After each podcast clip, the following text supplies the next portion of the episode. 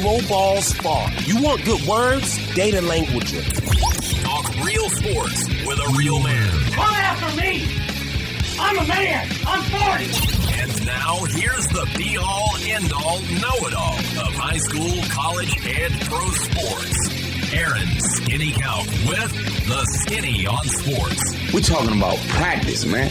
I'm the MVP. And a good Wednesday morning out there, Western Oklahoma. Welcome to the Skinny on Sports, right here on 98.1 FM, the sports animal. Glad to have you along for the next hour. We've got all kinds of stuff on the docket for today. Did you see the NBA awards are all going to be renamed?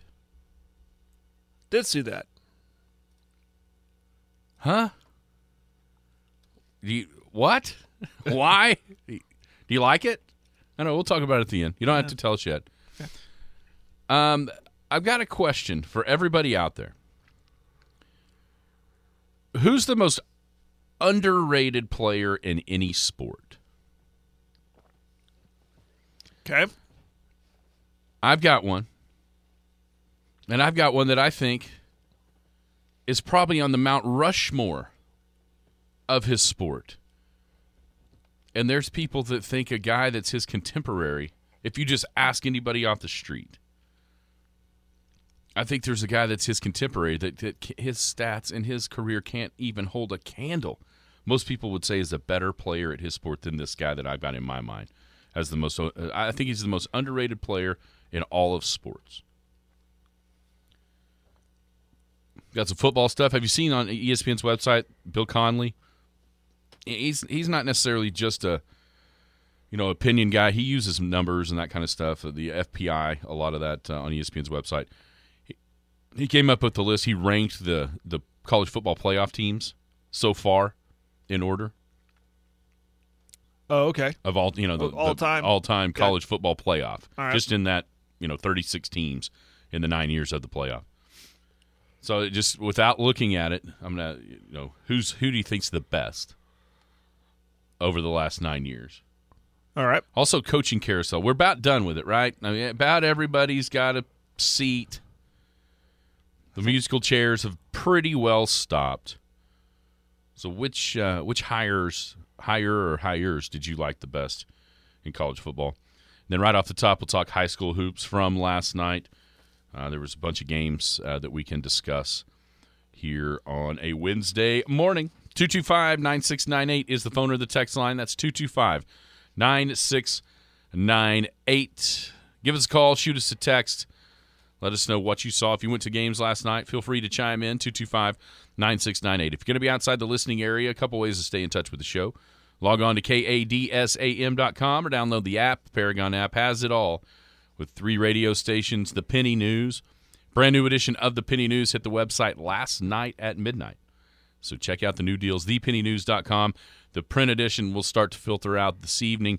By tomorrow morning, you can pick up a fresh copy of that paper edition of the Penny News at your favorite local newsstands. We've also got Big Elk TV and Paragon TV. Friday, so actually tomorrow you're going to be on on the air tomorrow. Paragon TV with Canute down at Duke. Friday pretty well wraps up the pre Christmas break portion of the schedules all across Western Oklahoma. So you can check out the high school basketball live stream there on Big Elk and Paragon TV. And of course, the Skinny on Sports podcast. If you missed the show entirely, you can check that out uh, on kads.com, uh, kadsam, excuse me, dot .com, and also iTunes. Hi, Jared. Good morning. How are you this morning? I'm well. How are you? Just a little tickle in my throat, Oh, yeah. kind of some stuffy. Every now and then I might hawk up just some of the grossest, nastiest stuff that you can imagine. Okay, moving on. So that's how I am. Other than that, I feel, I feel great, Good. energized after a good night's sleep, Good. and so uh, ready to roll here on a Wednesday. Good. How are you feeling? You I'm- good? I'm good. You've made it made it past the flu. Yeah, I think so. That was the question everyone was asking me last night at the game. How you feeling? How you feeling? I, I feel good. I started the game and then, I mean, I I was fine, and then I started the broadcast, and all of a sudden, just I got past that though. Luckily, I had some cough drops and a bunch of uh, bottled water. H two O. Yeah, That's some H two O myself. yeah, all It's a- good, all it's good. a- honestly though, it's with the H two O. You've got to be. Oh, resourceful. Mm-hmm. Because when you're the Lone Ranger, you can't fill yourself so full of water that some of it needs to come out Yep. during the broadcast. Yep, I know that fact. Yep, and I've done that. I've like between games that. Well, here's some extra long commercial breaks. I got to be right. I'll be right back. But uh, and, and at least where I'm at in Canute, it's on the opposite side of the gym, so it's kind of a walk. But I've done that before. But yeah, it's, you a, have it's to. a race. Uh, now, now with four minutes at halftime, I think it'd be a little Oh, bit yeah. easier. But back when it was like two and a half or so, Yeah, it would be. I mean, from my perch to get down those stairs at the Pioneer Center, then get back up. Oh yeah, you're up there. Yeah. you know, it everything would need to go smooth. And then, of course, as you're going by, especially if it's halftime of a game or in between, people want to stop and talk. Hey, what about that? I'm like, hey, uh, Can't talk. I gotta yeah. go here. Yeah. There's an art to it of of making it look like, hey, I can't talk, but hey, how you doing? But I gotta go, bud. Thanks for seeing. Thanks Yeah. for coming out. See you. Bye. Yeah. Yeah. No, I I feel good. I feel good. What'd you see last night at Canute? Uh, I saw a pretty good girl uh, girls game where at one point one team looked really good, at another point the other team looked really good. At one point, Canute had a ten point lead, and uh, I think that was in the second quarter. And then here comes Arapaho Butler. It was very reminiscent to how the game ended on Saturday, where the final I don't know 60, 90 seconds of that game, and um, they just methodically played good, concentrated defense, and then chipped away at it. And all of a sudden, it's a two point lead for Canute at halftime. Um, and uh, in the third quarter, it was kind of a weird third quarter. Kylie Smith twisted an ankle, Oh, and uh, she had to come off for the remainder of that quarter. But Canute would hold on to a one point lead going to, into the fourth. Uh, Smith would come back, but I don't know how effective she was. There was a noticeable limp. I, you know, I think she went off to the locker room to get taped up. Um, not 100% sure on her status, but if we're looking for good news, uh, to have it, you know, you don't want to miss out. I don't care who you're rooting for. She's a senior. We all know how good she is. You want her to be on the court all season long. So the good news was she came back, but I again don't know how 100% she was or how how much she was, but um, she was shut down pretty much. Uh, just couldn't didn't have that extra gear in the fourth quarter. And Katie Edelin turned it on in the fourth quarter, had uh, two, four, five of her 13 in the fourth, and Arapaho pulled away, winning 44 to 34 in that one. They held Canute to just one fourth quarter point. Ooh. Canute was having a lot of trouble finding um, space inside. The sh- outside shot wasn't working, so when they had the shift to go inside, and and Kylie's a big part of that. Uh, working that high post, they give it to her, and then she could work in down low, or she could even just body up down low, and uh, that was taken away. I think a large part because of of the apparent injury, but um, she would finish with 15, and um, and that one point was her one free throw she sank in the fourth quarter. So um, just wasn't there offensively in the second half for Canute. Only eight second half points total, um, but uh, uh, they fell 44 to 34. Boys game, it was um, a little close early, 24-19, Arapaho lead at half. Um, Canute actually cut it down to a two-point lead going into the fourth quarter, but that was all uh, Landon Donaldson. He had 22 points. He had um, what was it? Uh, two, four, six, eight, 10, 12, 16 of his 22 in the fourth quarter, and uh, outscored uh, Canute 20 to nine in the fourth and pulled away for the win, 48 to 35. Um, just Arapaho uh, up and down, just uh, just a tick better. And um, when you only have uh, three of the uh, uh, check that four of the we had a change up in the lineup, so I'll take that away. But Jackson Beck, he was only held the two two three pointers. Um, they were on him like glue, face guarding him the entire night. And when that happens, you have to have someone else step up and and hit some shots. Um, Kyron Winry did what he could. He had ten, but um, uh, Keaton Winry had seven, but only two in the second half. So it's good defensive night from Coach Rogers and Arapaho Butler. Uh, you know, cutting or shutting down the, the key pieces to what makes Canute good, and that's their shooting, offensive shooting. And um, but Arapaho's a good team, man. They're I mean Landon Donaldson, we've known about him for a while. He had a great night at with 22. Um, there's some young pieces for Arapaho too that are really good, like uh, Orsain Jubara. He's a freshman. He had five. Uh, Deshaun Washi, he had eight points, couple of three pointers. You had um, um, oh, uh, Ty Ingram. He's a junior. He's getting some playing time, couple three pointers. So what I talked about with Canute, that's what was happening for Arapaho. It was really spread out. Everyone uh, for Arapaho was uh, or contributed in key moments. So um, Butler looked pretty good. Coming or um, they improved to eight and three with the win last night. I think it's interesting with the Trojanettes watching some of the games from the five county and then what you describe right there. Did you know the first quarter of that semifinal against Merritt? They just eviscerated Merritt's zone, knocking down shots from the outside, using the you know a, a fast start outside to get buckets inside. You know, really mm-hmm. playing inside and out. But then in the second quarter, when Coach Doherty switched to a man to man, pressed them a little bit more, all of a sudden it was like the the spigot just got turned off. Is that is that something you know when you, when you see a man to man? I'm I'm sure a lot of teams think we need to zone this team because they're afraid of staying in front of Kylie, right, and just letting her, you know, just drive it right down their throat and either score or when the defense collapses, get an easy bucket for somebody else laying it uh, laying it in off the glass. So you, you would think that that would be an obvious strategy by teams, but it feels like here in the latter stages of this first part of the schedule, when other teams have gone man, Canute's really not had much of an answer. Is that am I, am I just did I just see when that happened, or is that something that that Coach Ridling is going to look at over the Christmas break to try to fix? I think there'll be adjustments made over the break, but last night for the majority of that game, and I could be wrong, but I'm going back to my memory banks. Arapaho stayed in a zone, it, but you know they they have some length to them. Obviously, Katie Eland, but uh, Bailey Walker and uh, Lakeland Thompson are are just as tall and just as long. I'm, I'm I'm big on that. I'm big mm. on wingspan and taking away passing lanes and space inside when you use that zone defense and, and you're all in sync and moving with every pass. It makes it tough to find that space inside. It's what you know Canute wants to start with, and they'll go that high-low game with with Kylie Smith with the high post and Butler down low, and you can work a lot with mm-hmm. that. And then when you know they collapse in on that, then you got those shot options with with Destiny Jackson, who's very capable of filling up. She did in that first game on Saturday against Arapaho, and then you know, of course Jade Gray can can sink them, and Emily Cantwell can. The, I, I think the offensively what the issue is the shots just aren't going in. Yeah. They're doing everything right. You go back to the film and you watch it, everything's being ran correctly. They're finding that space, and either a it, they just it's just like Kylie's driving to the hoop. Well, it's not going in. Last night it was until the injury.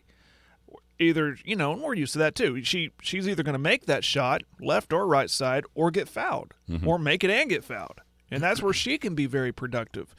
Um, the addition of Destiny Jackson, and she's still learning this. I mean, she's a freshman. She doesn't play like she doesn't look like a freshman, and at times she does not play like a freshman. But there there are times where I think she needs to be a little more aggressive, and you know maybe take a pump fake and drive in and, and and use your size and you know. But the the issue is the shots right now aren't going in, and I don't know what it is. I don't know if it's let's. I mean, we just talked about it. Could it be sickness? Uh, is Well, there it's one basketball. It's- Uh, I mean, if you're yeah. running things right and getting the shots that you're wanting, they don't go in. Sometimes they just don't go in. Sometimes they just don't go in. That's right. I Uh, think the common theme talking with parents and, and coaches last night after the game was everyone's like, "We need a break." yeah, and it's and there's a lot of teams out there that are saying the same thing. Like, you know, even they're winning, they're like, "We got, we need a couple weeks. We well, need Christmas a break." bunch. Uh, You think about it; it's a bunch starting at November the first through basically December fifteenth, and you look up and you played twelve or fifteen games, and then that's two or three a week by the time you get it averaged out. Mm-hmm. And you know, nobody wants to see anybody roll an ankle or whatever, but it's a lot better now than it would be coming out of the break uh, for Kylie because now she can get the couple of weeks of rest and, and Yeah. be able to manage that without having to worry about what your record is because there's no games being played. Yeah. and you know take it maybe not take it easy in practice, but at least be well aware to get her back to 100% when January rolls around. Curious her status tomorrow. I mean, if Does there's that, any, does that make sense? I mean, if there's any, if it's not 100%, if there's no sense in her playing. then why play? There's, I mean, Why play? There's really not. Um, But she's going to be the one that's going to say, uh, "I'm playing." Yeah, but that's But- the problem. but that, that- can't happen. Yeah, but she's because well, I'm just because she I'm- wants to, but you can't. I'm trying to compliment her. I'm she's because she's No, it is. competitor type player. We- But, it's yeah. it's no different than watching Baker Mayfield flail around last year at Cleveland. Yeah, they yeah. didn't want him to play. He said he's playing. Well, at some point you got to protect Right. the player from themselves, and that's uh, yeah. I, I promise you, she wants to play as competitive as she obviously is. Yeah. But at the same time, a, a one-off game down in Duke on December the fifteenth doesn't matter in the grand scheme of things when you need When- her when on February her- the fifteenth Right. in a game that really matters in a regional tournament. Now, when you want her 100, percent I mean, January is a I mean, that is that is a make or break for a season. And if you can have a successful January, the, yeah, we've talked about that ad nauseum. So we'll see what happens. But um, I think just from what from an from an observer's point, from what I've seen from from both teams, and I, I mean, even even Arapaho, even a little bit, you can see it where those kids are like, the body language, like we need a break. Well, and you know it's coming too. I mean, And that's the whole coming, thing. and that's the thing too. They see it. That the end you of the know it's like, there. It's like that light at the end of the at the, Yeah. at the end of the or the pot of gold the end of the rainbow for just a a presents couple under weeks. the tree. They can see them. Well, it- but here's the problem: some places maybe they'd rather be playing that's true too. because too. those Christmas break practices might be not not as much fun as a, walk through in a game. Yep. Last night uh, at Elk City home opener, the only time that Elk City will be at home uh, in this portion of the schedule before Christmas break. Uh, for the second time in the first four games, the Elkettes played a number three team in uh, a class. Uh, number three, 4A Weatherford, a couple of Saturdays ago, and then last night the Jones Lady Longhorns uh, came in at number three in Class 3A. Interesting when you look at that poll, they are, they are far and away the highest number of first place votes. I mean, it's not Huh. even close. They've got like 37, and the next is like seven, but they're down at number three. So that means somebody or a whole bunch of somebodies don't view them as highly as everybody else. Yeah, 32 first place votes for Jones versus seven for number one Idabel and number four Washington. So it's hard to it's hard to put those things together, right? That Yeah. their points Yeah. would end up where they are. But anyhow, so uh, and once again, the Elkettes were right there. Uh, Kalen Burton made a shot from just outside the lane on the left with about a minute to play. Put Elk City up forty to thirty nine. It was uh, that capped a six nothing run uh, through the latter stages of the fourth quarter when the Elkettes were down 5 39-34. They got back up by a point, forty to thirty nine. But then uh, one of the senior guards, which uh, both teams last night, senior laden uh, on both Jones and and the Elkettes. Uh, senior Zoe Tucker, who led them with uh, 14, I believe. She knocked down a three from the left wing with 41 seconds left uh, to make it 42 to 40, and that turned out to be the difference, as the Elkettes were never able to claw their way back uh, to either a tie or take the lead. They end up losing 45 to 42. Uh, the second time in as many tries against top uh, against number three team in 3A and number three team in 4A, where you walked away where the Elkettes absolutely had every chance in the world to win that game, just couldn't quite close it at the end.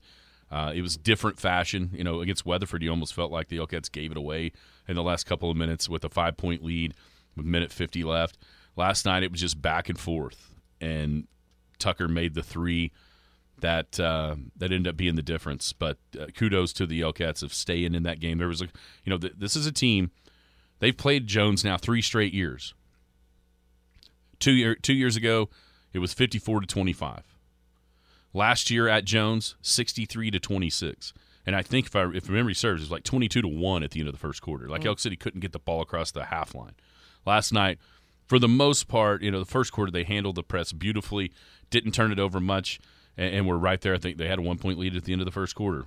Started the second a little bit sloppy, but even in those times, and, and this should be the case for a team that has as many seniors as the Elkettes do, in those times where it looked like it was getting away, that's when they the, those senior players stepped up and made plays. Campbell Rainey made a couple of free throws. Uh, Abby Joe made a three in transition from the right wing. So uh, you're seeing it, and that happened against Weatherford when they got down six in the third quarter. Bam, they were right back there, and, and so really good signs. You just you wish that one of those two. I mean, obviously you wish both of them, but one of those two could have gone in the win column against those fantastic teams uh, that they played so far in in uh, Weatherford and Jones get another chance Friday uh, with a trip to Kingfisher, who was in the top eight of 4A as well. Uh, so the Elkettes 45 42, they fell to Jones, uh, even in their record to 2 and 2. The Elks, on the other hand, it, the first half just looked like one of those games, right? It, it, you, you watched the teams play, you felt like the Elks were the superior team, but they just couldn't get over the hump. It was like you'd. If, if they made a couple of baskets in a row on, on the offensive end, defense was lacking if they got some stops on the defensive end, offense was lacking. So it's just like this back and forth game. Uh, and then at the end of the first quarter, Bowie makes a half quarter to tie it at 10. Mm-hmm. But then at the end of the second quarter, Jones is up one. Looks like Bowie has a steal as he knocks it away. The ball just kind of floats out in the corner, and it's picked up by the freshman from Jones, Gall. Can't remember, a Cohen Gall, I think was his name. And he knocks a three down at the buzzer. You know, it's just like just the ball was bouncing the wrong way. But then in the yeah. third, um, Caden Dunlap got going. He had 12 of his 18 in the third quarter. Kai Keys as well knocked down a three and a couple of free throws. And then there was a pivotal moment there as the Elks were kind of catching fire. Um, Dunlap made a shot, got fouled uh, with the and one. As the officials, you know, reporting the foul, uh, the, the the Jones bench didn't like it. Technical foul. Next thing you know, the Elks score six in that possession and it turns a one point lead into seven. They end up up, up 10 at the end of the third quarter. Then from there, uh, they kind of kept Jones at bay. But uh, a good performance by the Elks last night, even in their record at, uh, at two and two. Now Friday, I mean, it doesn't. I, I've got the the conference rankings for both the five county conference and the Western Conference that Elk City plays in that I'll talk about here in just a second. Huh. Things don't get any easier for either either Elk City team, as the Elkettes will play number seven Kingfisher and the Elks will play the defending state champions uh, Friday night at Kingfisher, number one. So here, I know we talk about you know teams are good here, the teams are you know and all mm-hmm. this. I've got those numbers. Let's let's read off everything else. So Arnett, man, Lady Wildcats put a beat down on Leedey last night, fifty-eight to thirty-four. I know so one of still our a Bayless one, on that team. I think the young one is. Okay. Uh, I know one of our texters was there last night. See what he's had to had to say about that uh, as Arnett wins 58-34 on the girls' side. Hammond bounces back from their first loss of the year uh, to run it up on Timmy and uh, the Navajo Lady Indians 65 to 34. The middle one. Oh dear, there's another one coming. Uh, Hobart beat Hollis on the girls' side 70 to 47. Then on the boys, as you mentioned, Arapaho and Canute. Arapaho wins 48-35. Leedey pounded Arnett 80 to 24. Hobart uh, clipped Hollis 66-53, and then Navajo over Hammond 70 to 55. Some scores of interest. Uh, Weatherford, both of their teams won 62 38 on the girls' side over Cache, 50 to 33 on the boys' side. Anadarko swept Clinton. The girls was not close, 80 to 19. Boys game must it was tight all the way, 39-36. Anadarko clipped Clinton. Hmm. And then a look ahead to Friday, at least for the Elk City fans. Kingfisher on the girls' side beat Newcastle 53 to 21. Boys side, that was number one versus number six, and Kingfisher beat Newcastle 48 to 41. So, the Western Conference, I think, is what they call the, this new conference that's been created over the last couple years. So, in boys basketball, 4A, all, all these teams are 4A. You've got number one, Kingfisher, number three, Weatherford, number six, Newcastle, number 10, Tuttle, number 16, Bethany, and number 17, Anadarko along with Clinton, Elk City, Cache, Elgin. That sounds pretty tough, right? It's like the SEC of high school basketball. Wait a second. Oh. Let's go to the girls' side. Oh, okay. You got number one, Bethany, number two, Tuttle, number three, Weatherford, number seven, Kingfisher, and number eight, Anadarko. Could you imagine along with I know talking to Coach Ham, he feels like the Elkettes are just right outside the top twenty with the way that he kind of got the votes. He, he, said they're, they're very very close. But think about that: five of the top eight are in the same conference. Could you imagine a a lot, kind of like five county conference tournament, a Western Conference tournament. Could you imagine? Yeah. Sign me up. You know what? I, I can. It's called the state tournament. That's right. That's exactly where I was headed called the there. 4A playoffs. You, you saw me. You saw you saw where I was working. Because I, I know la, la, last year Tuttle and Weatherford was a semifinal. I think Weatherford Kingfisher was a first round game. Anadarko and Tuttle have played, and, and yeah, it's it's for real on that girls' side, boys' side as well. Obviously with Kingfisher, what have they won? Three of the last four, because 2020 didn't happen, something like that. I mean, they've been incredible. Uh, and then five county girls is a lot the same way. The only difference is they're not all in the same class, right? right. So you've got eight, number uh, two A, number eight Merritt, uh, Class A number nine Canute, Class A number ten Arapaho Butler, and then two in Class B as well with number three Hammond and number eleven Leedey. Uh, the boys side with just three ranked, but I bet that's more by the time it's over. Number twelve Arapaho Butler in Class A, then number four Leedey, and number seventeen Sentinel on the boys. So uh, not only is it our opinion, but it's coaches statewide that you know these conferences that these teams play that we talk about in the Paragon Network. It's no joke. It is no joke with the quality of basketball that's played out here in Western Oklahoma. And of course, the Western Conference kind of goes into the middle of the middle of the state.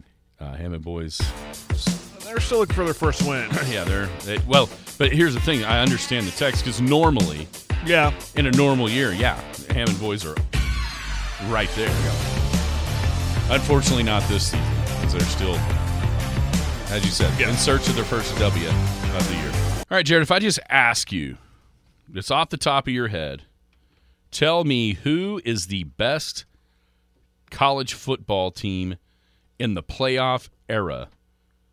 Who do you say? I immediately go to LSU. 2019 LSU.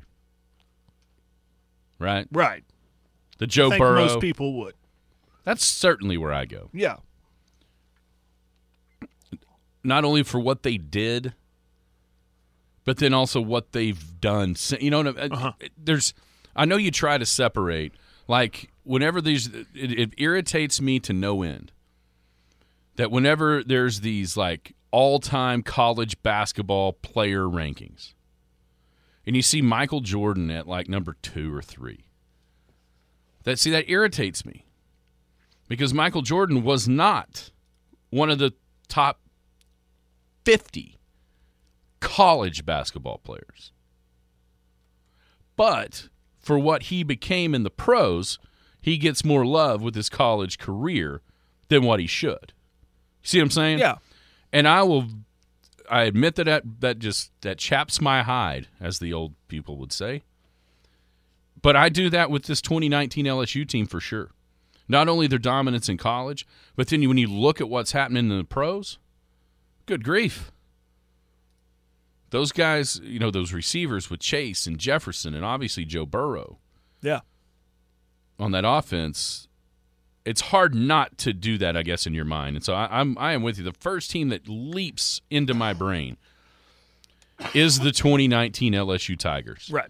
15 and 0. Uh, obviously, everybody around here knows what happened in the semifinals, just destroying Oklahoma, and then Clemson 42-25 in the final down there uh, at uh, New Orleans. So I, I would agree, but guess what? That's not who Bill Connelly has as the number one team in the college football playoff era. So if it's not 2019 LSU, which we both think it should be, who else do you think it could be? Um, it's gonna be. I I would guess one of the Alabamas. But which one? Um.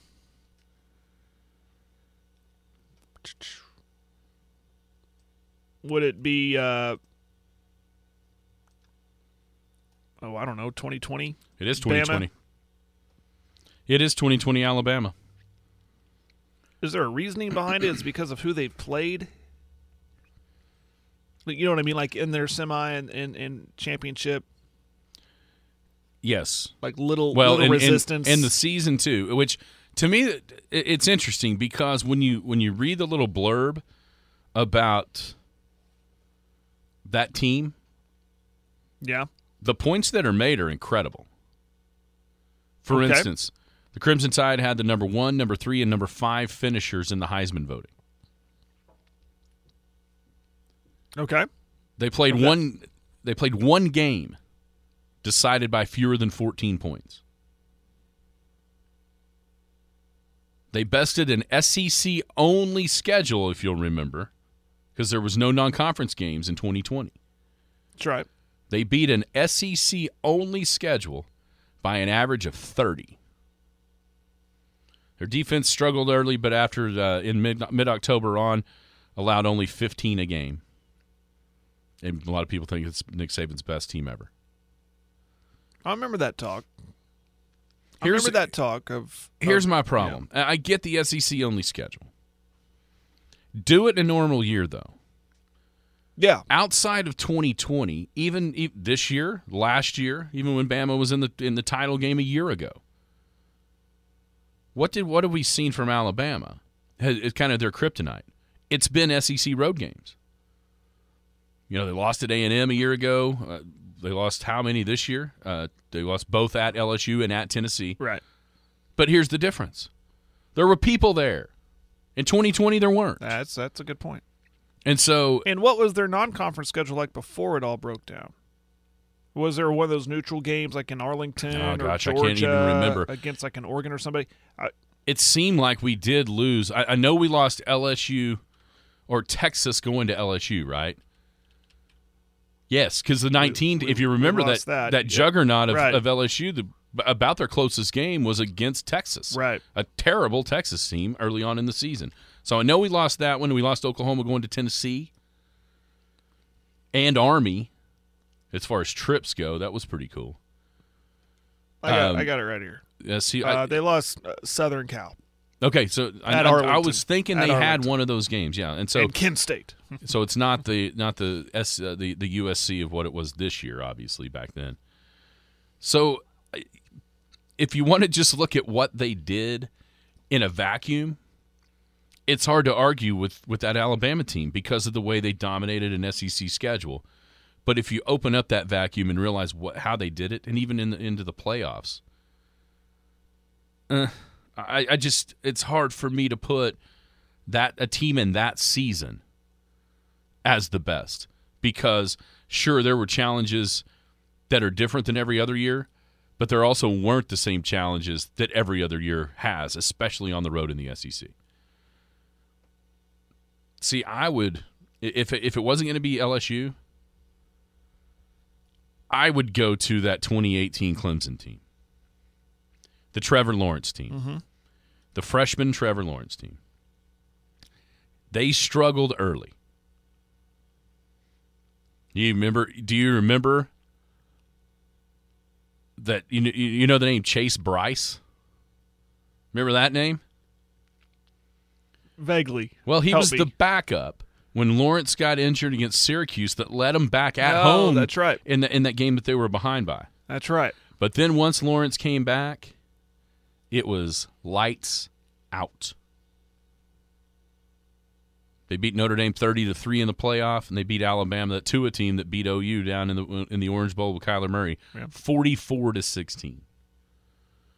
So for me, if it's not LSU of twenty nineteen, which I think it is, I would lean to that Clemson team with Trevor Lawrence. With this caveat, what happens if this year's Georgia team just rolls everybody in the playoffs? Ah, well. that I think what made LSU so special or makes or puts them at the top of a lot of people's list is that it was not expected. Not at first. Not at first, but then as the season went on, it was like, whoa, look what they're doing here. Look at the they are breaking records left and right. What Georgia is doing was expected or is expected. So it's not going to shock anybody. And that's sad, really, because they should be considered one of these all time greats because they're just blowing by people with little resistance. Very little. What who was their only really tough game? Missouri? Yeah. yeah. I mean, there's been a little resistance, and they, in, and every championship has those, or a championship team has those one game where they have to figure out a way to win. But um, if they just blow through this playoff, people are like, oh yeah, well they're supposed to do that. They are the number one team. they were supposed to dominate like they have because that's what we told that's what we were told was going to happen at the beginning of the year. Yeah, they've uh, they played six teams. This current iteration of Georgia plays six teams this year that's ranked in the SP Plus's top twenty five. They've beaten them thirty nine to thirteen on average. They've scored. Here's the thing that I don't think people, if you if you don't pay total attention to everything around the country, this number right here might surprise you. Georgia scored 37 or more in nine of 13. This next number will not surprise you. They've allowed 14 or fewer in eight of those games, in eight of 13. So, they, yeah, they've been dominant. A year ago, um, they were very good.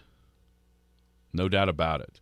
But it seems like this one, maybe the defense has dropped off just a tick from last year's defense. And how could it not with five first rounders? But Stetson Bennett and that offense have cranked it up to a different level than we ever really saw that offense be last year, right? I mean, Brock Bowers is one of the better players in the country at the tight end spot, and they just seem to the offensive line is good. They get the running game going, and Bennett it, Bennett is better than what people think. I, in my mind, he's just a little bit better than what you think. So I, I could see that if this Georgia team rolls through the playoff, especially if they have to beat Ohio State and then Michigan, I think you could see them maybe maybe to three. I, I don't think I don't think they can hop LSU in 2019 to two at least on this list. But would you? I mean, in your mind, would they be in the spot to be the second best of this era behind LSU? Yeah. I, I would think so. With all those numbers that you said, and I also kind of go back, and then and then you can start to argue. It's hard to, um, God, sometimes it's almost comparing apples to oranges because it's just a even the difference of two to three years is a big difference. Because uh, it's a it's different personnel, it's different coaches, it's different situations. But you know how much I'd always look at the resistance, like you know what they had to go through compared to what that other team had to go through. And you mentioned all of that. And when you do when you do those numbers in a conference like the SEC, it's very impressive. That's what LSU has done too. But then we get to the playoff, I look at okay, you know, LSU had to go through Oklahoma. It's always fool's gold when it's Lincoln Riley in that defense. Obviously, with the result, we'll see what happens with Georgia going up against Ohio State. Now, if they go up and, and score 35 plus and, and their defense just bogs down Ohio State and looks really good and dominant doing it, that's a lot more impressive than beating that Oklahoma team that LSU did. Does that make sense? Oh, for sure. And uh, looking at their schedule, the one knock on this Georgia team is the schedule.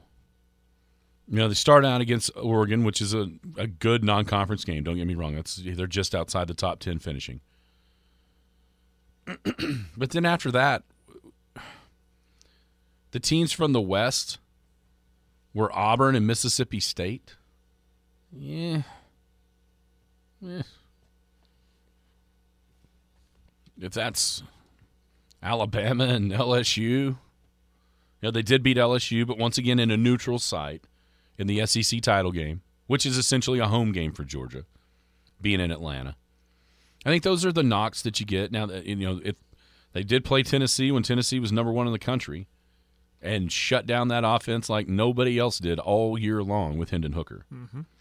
Uh, so there are positives, and the, and the dominance is one of them. But I mean, when you're talking about that level, for me, they could only get to three behind LSU in 19 and Clemson in 18. Then the argument starts between this Georgia team and that Alabama team from 2020 for me. Mm-hmm. It's where kind of I go with it. Last question on this.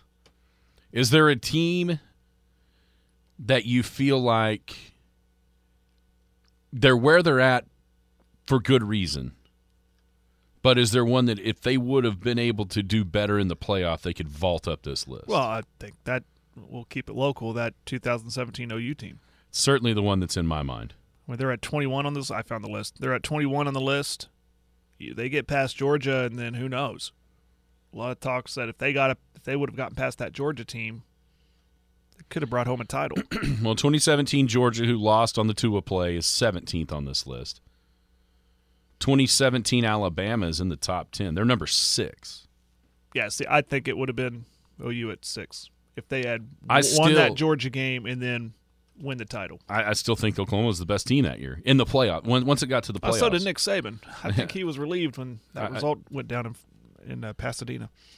Yeah, that's the one that I'm the same way. Just because, first off, we know because we remember, but that that one was one that, uh, man, just the not being able to to get a first down with three minutes left keeps that OU team from, and they're and rightfully so. They're where they need to be because they had two losses. They lost in the first round, but I think as far as one that could have helped themselves the most and vaulted up this list, I think that is the right one also in, in, in this list.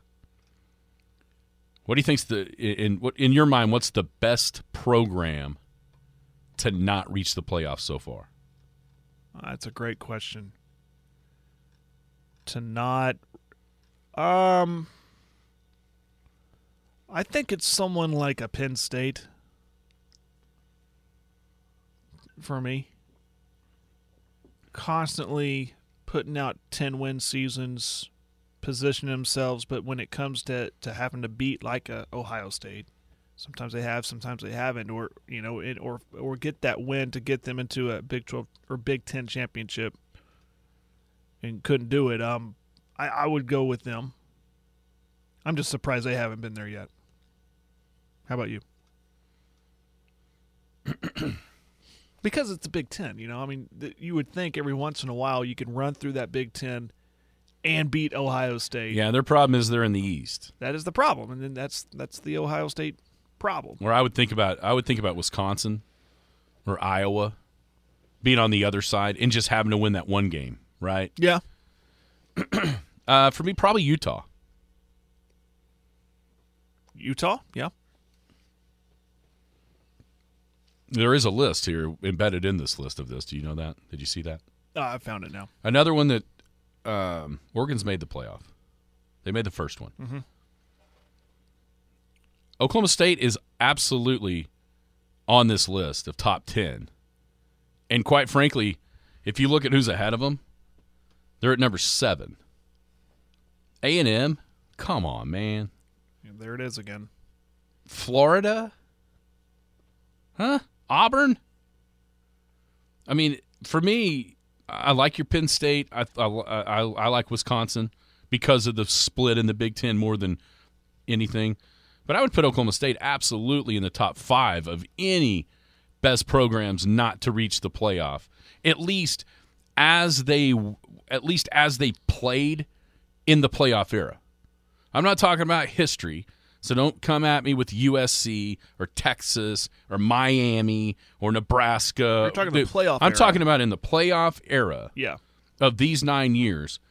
I think OSU's even slided on this list three or four spots because I think they've been way better than the seventh best program that hasn't gotten there. Mm-hmm. You know, what were they? A fingernail a year ago from being absolutely in the discussion. Who knows if they who knows if they actually make it.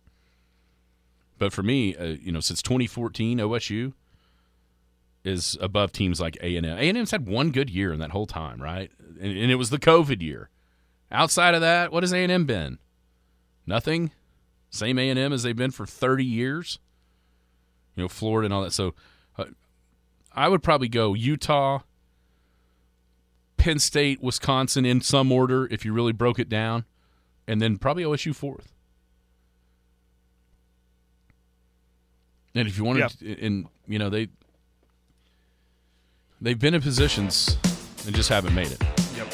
An interesting list, though. I, I It is. I understand the because of Bama's dominance in that 2020 season. I get it where they're at, yeah. but when you take the COVID and you take the no fans, and LSU is just awesome. Maybe we need to make our own list. Dakota brought it to the uh, text line. What's the best team to get left out Yeah. of the playoff? He's talking about the 14, 2014 Baylor Bears. If you remember back, that's the first year of the playoff. That was also a year that the Big 12 did not have the title game. That's true. And so you had two teams with one loss at 11 and 1 at the end of the regular season. It was Baylor and TCU. Baylor's schedule, they beat TCU 61 to 58. I remember that game. It was in Waco. TCU had a pretty sizable lead that Baylor just evaporated. Bryce Petty, the quarterback for the Bears, uh, what's his name? Trayvon Diggs, uh, not Diggs, Trevone uh, Boykin Boykin, yeah. for for TCU. I mean, that was that was just a heck of a game. The problem was for the Big 12, they didn't have that quote unquote extra data point of a Big 12 title game to decide who was really the Big 12 champion. right. And at the time, thinking back to that morning when Ohio State leapfrogged them both, and by the way, the Buckeyes ended up winning the national title. But a lot of Big 12 observers, I think, were pushing TCU as the Big 12 champion because at that point they were playing better football and they looked to be the better team, even though they had the loss to Baylor. Baylor lost uh, 41-27 to to was uh, at West Virginia the very next week after that uh, after that win against TCU. And the Frogs ran out uh, ran the rest of the schedule out uh, to win. And then when you looked at the bowl game, Michigan State beat Baylor by a point. Uh, TCU just ripped a new one in uh, I think it was Ole Miss down in Atlanta. but that's for that was when the Big 12 didn't know what they were doing. As if they do now. Right. I think that's a good list. Who was the best team to get left out Yeah, there's a lot of that we could do? A lot of schools in discussion for that one. A lot of schools not named A and M, so let's just move on from there. that's pretty funny. I mean, we come on, really? Are we? No, No, we're not. We're not worried about we're Texas not. A&M. No, Okay, I brought this up earlier. We can maybe get into it more tomorrow. Who do you think's the most underrated player in sports? of all of sports, Of all of sports. man, that's a scrap. I, I saw that on the list, I, and the way it was worded on the list, I thought, okay, this is that's a kind of a hard question because every sport has an argument for uh, one player over another, but the most underrated player of all, well, who do you have? I think there's a guy playing right now. If I, how about this? If I ask you, I say, "Hey, Jared, who do you think's better, Sidney Crosby or Alex Ovechkin?" Being a novice hockey fan, I would lean Crosby. Exactly. Right. And it's not even close. Right. Alex Ovechkin scored his 800th goal last night. See, I had a feeling this is where it was going. Eight I think- I had a feeling that's where this spawned from after last Do night. you realize what that is?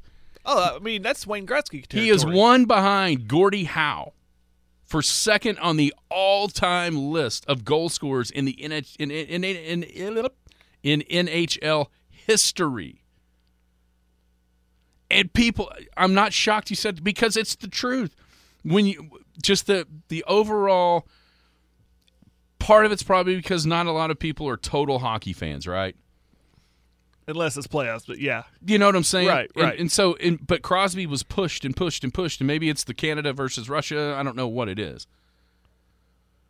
But that dude just scored 800 goals. You know what's amazing to me about hockey is that He's on lists.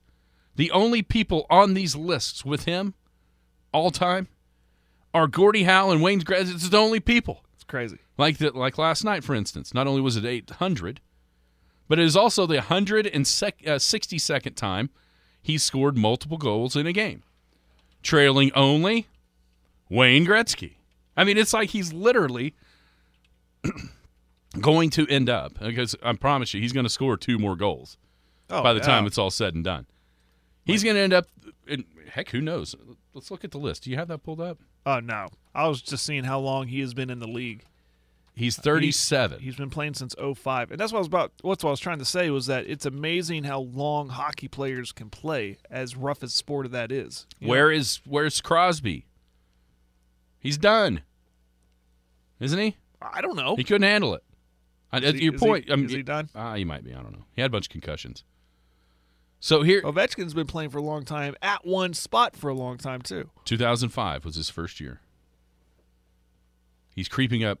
Listen, he's only, of course, you know, if you score 50 in a season, that's a bunch, and he may be too old to get to 50 in a season. But he's at 800. Wayne is 894. When did Gretzky retire? I mean, how old was he? He retired in 1999. He was probably around this same age. You figure, yeah, you figure he was 17 or 18 or 19 starting. He was 38 when he retired. 38. There you go. 18 to 38 because he played 20 years or 21 years.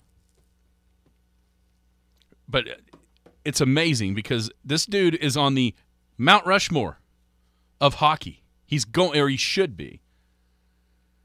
And a bunch of people, and it's no offense to you because I knew you're going to say it. I knew it Yeah.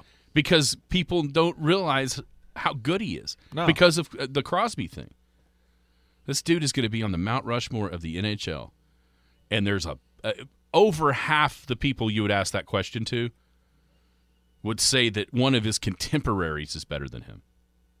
Right. You know what I mean? Yeah. It's just the un, he's just so underrated. Ovechkin is crazy, and I, I agreed. Uh, Dylan says longevity doesn't make you better. I agree with that. But when with but when you're still really good and have a long career, that's when you're the best. Yeah, longevity hasn't Yeah, made Tom like- Brady the best quarterback of all time. Winning four Super Bowls from the age of 38 on has. Yeah. And it's not like he Ovechkin that is. It's not like he's the Albert Pujols of hockey right now, where you know what I mean. But shoot, Shoot, maybe he wants to be Pujols, after way Pujols Pujols still played, had a yeah. good season. Yeah. Now he's still effective, and you're right. Could be a little little underrated. Oh, he's a But he needs to be. In, I mean, underrated. based on this list, he needs to be in that conversation. You know, with the Gretzky's and um, uh, who uh, uh, who's the guy I'm thinking about? Lemieux, Mario Lemieux. Mario Lemieux. He passed him years ago. He's at 690. Yeah. Where is Sidney Crosby? Let's see where he's at on this list. There he is, 34th. He is still active. So they came. Here's the thing. They, okay, so they came in the same year, 2005. Ovechkin has scored 266 more goals than Sidney Crosby. now, I wonder what the assist numbers look like. I bet you Crosby probably has an advantage there, but for career points, it ain't close. Anyway, I'm gonna get off my hockey soapbox now. I love you, Alex Ovechkin. You're ahead of Sidney Crosby in my book. I want to talk about those um, college football coaching hires. Okay, we'll do that tomorrow. Let's make sure and put that on the list. Yep. Also, the Bowl Mania. Better get involved. Right. Talk about that tomorrow as well. You've been listening to the Skinny on Sports podcast with Aaron Cow. Be sure to hit that subscribe button to get alerts of when the latest podcast is available. Thanks for listening. That ball is blistered.